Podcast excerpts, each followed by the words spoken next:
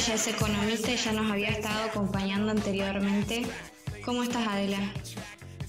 Bueno, estábamos hablando últimamente mucho de este tema que nos interpela a todos, que es la suba de precios y esta devaluación. ¿A qué nos va a llevar en este momento que es tan crucial, digamos, que sentimos que se desata una bomba de tiempo en cualquier momento? Sí, esa es la, la sensación que uno tiene, ¿no? ¿Qué va a pasar? ¿Qué va a suceder? Estamos en una situación complicada, eso no, no hay duda. Eh, y hay una presión muy grande, muy grande para que haya una devaluación. Eh, y la verdad que si hay una devaluación, eh, estamos en un problema serio. La resistencia a la devaluación es justa, me parece que el gobierno es así.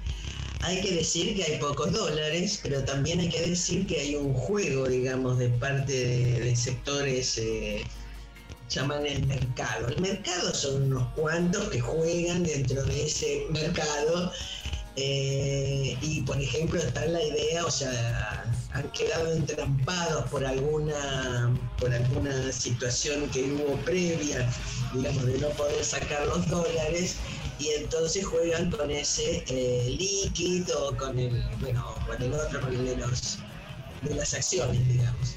Esto es una situación de que está creando eh, un momento muy delicado. ¿Es necesario devaluar? Sería la pregunta. Por el momento no, porque nosotros siempre estamos atados a esto que yo vuelvo a repetir, creo que por tercera vez, el tema de que eh, en función de que seguimos endeudados, aunque nosotros, aunque tuvimos esto, tenemos esos tres años para, eh, para pagar lo gordo, porque igual seguimos pagando una parte de los intereses y sobre todo seguimos pagando al Fondo Monetario Internacional. Eh, ahora el 15 de noviembre creo que vence un pago. Al seguir atado a eso, digamos, a una deuda que, porque uno quiere honrar sus deudas, el tema no, no honrar a lo que a lo que no corresponde a un defalco, ¿sí? Eh, porque esto se viene desde la época de Martínez de Oz y ahora viene en concreto de esto de que ha sido, digamos, el préstamo de fondo con Macri y que eh, no fue a la producción, sino que fue a la especulación, o sea, fue salió del país. Entonces eso crea una situación que eh, lleva a que haya necesidad de dólares. Como nosotros no imprimimos dólares, nosotros imprimimos pesos. Para conseguir dólares genuinos tenemos, hay que hacer una política eh, externista, o sea, buscando el comercio exterior, eh, buscando los préstamos y demás. porque si no, o sea, efectivamente, si nosotros pudiéramos, debiéramos en realidad solamente, digamos, pagar la parte de, digamos, lo que corresponde, lo que es legal, o, y por el otro lado a estos señores que tenemos los nombres concretamente de los que fugaron divisas, unos 86 mil millones de dólares, efectivamente nosotros podríamos como país eh, lograr, digamos, no tener este cuello de botella siempre de necesidad de dólar. Esto es en lo general. En lo particular, efectivamente, eh, hay todo un han entrado dólares. O sea, ¿qué ha sucedido en este último tiempo? Hubo una situación de que los exportadores de granos se guardaron eh, los granos en sus hilos y no los exportaban y por lo tanto no entraban dólares. Las exportaciones, la salida cuando uno vende hacia afuera significa que entran dólares, o sea que le pagan en dólares. Bueno, los tuvieron ahí y ahora poco a poco los están sacando, pero muy a cuenta gota y por eso se bajó el impuesto a la exportación, dicen que ese 3% es poco. Esos sectores, digamos, de terratenientes y de agroexportadores, eh, son los sectores del, uno de los sectores de poder en la Argentina, que junto con el sector financiero están en este momento, digamos, haciendo una corrida, yo diría, una corrida, digamos, de, carácter de, las divisas. Eh, y por lo tanto presionan efectivamente para eh, que se devalúe. Sucedió esto de las exportaciones, por el otro lado los importadores, los que compran del extranjero, tengamos en cuenta que en la Argentina para producir un porcentaje muy alto viene del extranjero, de, los insumos son del extranjero. Este es un tema a resolver en cuanto a la estructura económica, ¿no? Cómo pasamos a producir en la Argentina eh, productos, o sea, insumos que se necesitan para producir. Bien, eh, ha habido de parte de los importadores apurarse a comprar porque como piensan que sí se va a devaluar, eh, entonces a comprar, digamos, al precio del dólar actual y que les salga más barato. Pero hay una cosa concreta, todas las importaciones por el momento, eh, como decía Peretti, que es uno de los que fue de la Federación Agraria, es de la Federación Agraria, pero dirigió a la Federación Agraria, él dice, yo acabo de comprar y compré todo lo que compré en el extranjero, lo pagué al, dólar oficial, ¿sí? En este, que es casi la mitad, para ser sincera, del dólar que anda dando vueltas por eh, tanto el líquido, el, de los bonos, o ni, ni hablar del blue, que sería el, ilegal, el de las eh, cuevas, ¿no? Em, entonces siguen importando al dólar oficial. El dólar oficial eh, no podemos tampoco decir que se mantuvo quietito. Vamos ahora estaba a 60 y pico y ahora está a 80 y pico.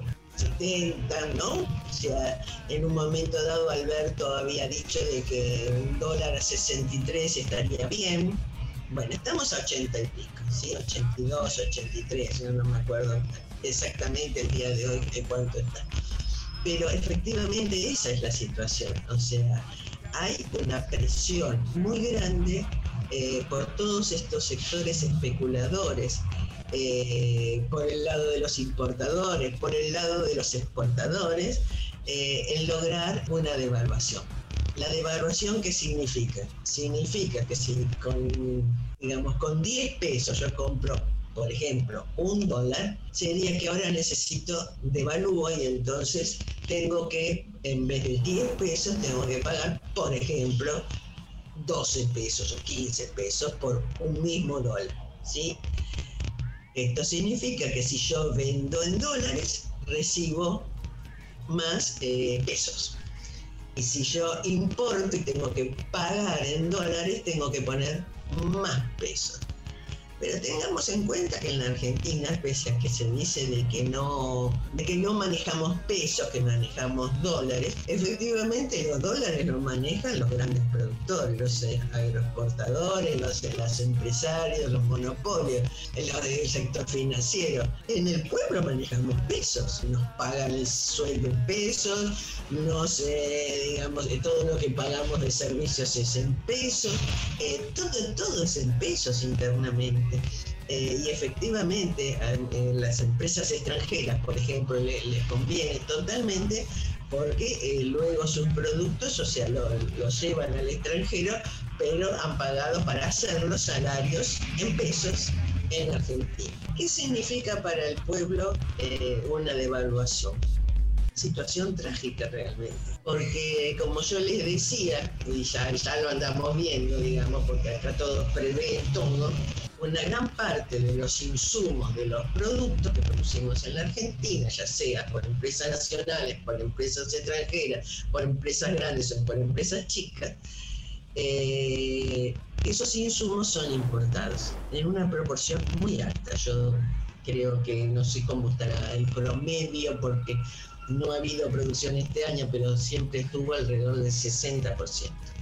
Esto significa, digamos, que eh, apenas aumenta, digamos, hay una devaluación, se encarecen los insumos, se encarecen los productos. Bien, pero no hubo todavía una devaluación, más que esta que yo estoy diciendo que fueron microdevaluaciones. Y eso llevó inevitablemente, porque están previendo una eh, devaluación, aumento de precios, lo cual no tiene ningún sentido. O sea, no, no debería ser así, más que aquellos precios estacionales, qué sé yo lo del tomate tiene alguna, alguna causa en lo estacional. También tenemos que decir que ha habido eh, grandes zonas que se quemaron, grandes zonas que se inundaron, o sea que hay un problema con los productos, eh, digamos, eh, básicos del campo. Pero hay productos que han quedado sin ninguna relación más que de cubrirse. Se cubren antes de tiempo y lo terminamos pagando nosotros. Lo terminamos, esta es la rueda que siempre sucedió en la Argentina. Está haciendo algo el gobierno para esto? Algunas cosas, ¿sí? Eh, muy, muy leves, a mi gusto muy lentas. Eh, lo que sí que está eh, aguantando la presión, así como ha habido, digamos, los banderazos, así como habló lo que habló, digamos, en su momento Dualde, toda la, vamos a decir, hay un clima enrarecido en la Argentina de esta desestabilizador y efectivamente eh, acá se está dando otra presión más de los sectores del poder eh, que no dejan de asusar todo el tiempo al gobierno. Entendamos, digamos, que tal es así que, por ejemplo, van a salir a hacer un banderazo por las tierras de, eh, de, la, de, la, señora Echeverri. O sea, acá efectivamente hay una derecha que, eh, una derecha y un, uno cuando dice derecha son sectores oligárquicos concretos, eh, sectores de poder, eh, que abundan en el campo, que abundan los terratenientes y los agroexportadores, y efectivamente eso es lo que está presionando en, el tema del dólar al lado de esto se va dando una situación de aumentos de precios. Y tengamos en cuenta que, eh, por ejemplo, o sea, ha habido, no sé si quiero, voy al otro tema, digamos, que quería tocar en el día de hoy, el tema, digamos, de eh, del aumento de salarios. En principio se acaba de firmar en un aumento de, eh, del salario mínimo vital y móvil. Hay que decir que este salario tiene sus, eh, eh, vamos a decir, actúa sobre la asignación universal de por hijo, actúa sobre el tema de algunos eh, ingresos eh, de, planes, actúa, o sea, actúa en distintas, eh, digamos, ingresos básicamente sociales, ¿sí? por lo tanto, es siempre mucha discusión. Se logró un aumento muy pequeño, ¿sí? Eh, a ver si lo tengo por acá cuánto fue en concreto. Bueno, llega, eh, llega, digamos, en octubre se va el salario mínimo vital móvil de 18.900 pesos. En diciembre pasa a ser 20.587 y en marzo 21.600 pesos. Está claro que es un salario mínimo muy bajo porque si nosotros tenemos en cuenta eh, en concreto, digamos, cuánto es, por ejemplo, eh, según, según el propio eh, INDEC, digamos, una canasta básica total, o sea, de alimentos más servicios, según el INDEC, voy vuelvo a repetir, o sea, según el dato oficial, es para septiembre 47.216 pesos. Efectivamente, eh, eh, este salario mínimo eh, no cubre ni la mitad. Son 47.216, teniendo en cuenta, yo les digo, una familia tipo, un hombre de 35, una mujer de 30, un niñito de 16, un de 16, de 6 y una niñita de 8 o sea, una familia tipo. La Junta Interna de Atendec eh, lo eleva a 73.470, eh, que es una canasta mínima, no es una, una, canasta deseable, sino eh, efectivamente hecha con los productos reales que consumimos. 73.470, dice la Junta Interna de ATINDEC, que son, digamos, los trabajadores que trabajan en el INDEC.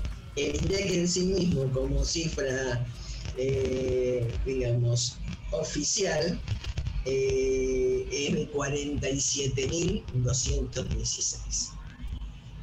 Bien, esto tengamos bien claro que, por ejemplo, eh, con los últimos eh, aumentos eh, que hubo en, la, en las últimas paritarias, que fueron nada más que del 33% en promedio, tengamos en cuenta que, por ejemplo, a los estatales le dieron nada más que 7%. bueno, ese promedio de 33%, de 33% da un salario promedio en blanco de los sectores en blanco eh, de, eh, de, alrededor de 33 eh, mil pesos. Acá lo tengo en concreto. En blanco 39.510. O sea que no cubre la oficial. Estos son siempre promedios. O sea que hay muchos que ganan menos hay otros tantos que ganan más. Y los trabajadores en negro, el promedio, según el Ministerio de Trabajo, digo, todas cifras oficiales, son es de 17.100 pesos. O sea que efectivamente eh, estamos en una situación que con los ingresos no se están cubriendo las canastas, las necesidades básicas esto es una situación del que trabaja, del que tiene, aunque sea un ingreso en negro o un ingreso en blanco, eh, incluso con ese. Y están después los desocupados. Efectivamente, el gobierno ha hecho un gran trabajo con el IFE, básicamente, que ahora se está discutiendo cómo va a ser eh, el próximo. Y la otra historia que, eh, sin ninguna duda, ha habido una política extraordinaria de cubrir las necesidades, incluso se ha pagado esto de la mitad de los sueldos, hay que decir que sobre la mitad de los sueldos también fue a empresas grandes, que no sé si habría que, creo que ahí no habría que haber puesto un peso, porque esas se vienen llenando de lista todo este tiempo. Por lo tanto, las medidas que se están tomando son tibias, son lentas, eh, porque acá la situación está de que todavía no se ha, eh, digamos, eh, la ley de, o el impuesto a las grandes fortunas todavía no, no amanece. alguno ha dicho que va a ser para el 2021 recién aprobada. Veremos. Es necesario que ya se se esté legislando eso. O sea, es dinero que es necesario justamente para continuar con el IFE, justamente, digamos, para esta situación de cobertura del aumento de precios que están viendo. Eh, por el otro lado, eh, estas medidas son tibias y son lentas. O sea, eh, hay como una resistencia, eso hay que aceptarlo, a la devaluación, pero no sé. O sea, no me atrevería a decir por cuánto, por cuánto tiempo. Eh, y por, el, por, una devaluación, eh, compañero, significaría eh, realmente una situación eh, mucho más trágica de la que estoy hablando. Se irían a subir los precios en forma impresionante, como siempre sucedió en la Argentina, esto es así pero este es un tema. También se puede resolver lo de los precios, digamos, de los bienes que con la de, o sea, por un lado digo lo de la ley de vamos impuesto a, a las grandes fortunas, por el otro lado un millón de chakras un millón de chakras son eh, lo que puede resolver dos problemáticas al mismo tiempo. Por un lado, digamos, la entrada a las grandes ciudades de productos eh, eh, naturales mucho más baratos y por el otro lado da trabajo a un montón de, trabajadores que están desocupados y que podrían ocupar tierra. Por el otro lado, sin ninguna duda, hay que hacer una modificación del sistema financiero y una reforma monetaria. Y de alguna manera, vamos a decir, una sociedad, como dice el Peretti, llamémosla como querramos, eh, que eh, vea, digamos, cuánto se exporta de grano, eh, porque ellos tienen, no tenemos ni impuestos nacionales ponen lo que quieren, digamos, de cuánto exportan. Eh, no hay eh, una marina mercante, o sea, efectivamente sobre el río Paraná, como dicen, pasan los barcos eh, todos de banderas extranjeras. O sea que tenemos que recuperar una parte de lo nacional, o sea, de las claves económicas, eh, lo de la millón de, chacras, la situación, digamos, del sistema financiero. No puede ser que los bancos sean los que manejen eh, los depósitos de, los trabajadores, de las personas, donde depositan nuestros sueldos y demás, eh, de los jubilados. todo ese dinero lo manejan los bancos privados y ganan con ese dinero. Esto es eh, una situación donde el sistema financiero eh, no puede estar fuera del manejo absoluto en toda su dimensión del Banco Central. O sea, hay que haber, hay, tiene que haber una nacionalización de los depósitos. Así como, bueno, decimos de comercio exterior, como dije recién, eh, la situación, digamos, de una ley financiera que todavía la tenemos de Martínez de Oz, eh, efectivamente en la Argentina hay posibilidades sin devaluar eh, de no aumentar los precios y eh, ir logrando, digamos, con los trabajos que se han largado el potencial, el plan procrear, una cantidad de trabajos, pero que no todavía no, no, se ve una reinserción laboral productiva de trabajos estables eh, que básicamente los dan las, pymes, ¿no? Las pymes son las principales absorbedoras de mano de obra eh, y creo que ahí tiene que estar puesto eh, la política, el, eje de a quiénes hay que beneficiar, ¿sí? efectivamente, la situación es delicada, no, no, es un momento, digamos, en que tengamos eh, tranquilidad económica, todo lo contrario, y eh, no hay que descartar que una parte sea absolutamente eh, a propósito, hecha para un elemento más desestabilizador de este gobierno que, que, todavía no ha puesto en algunos puntos la mano dura.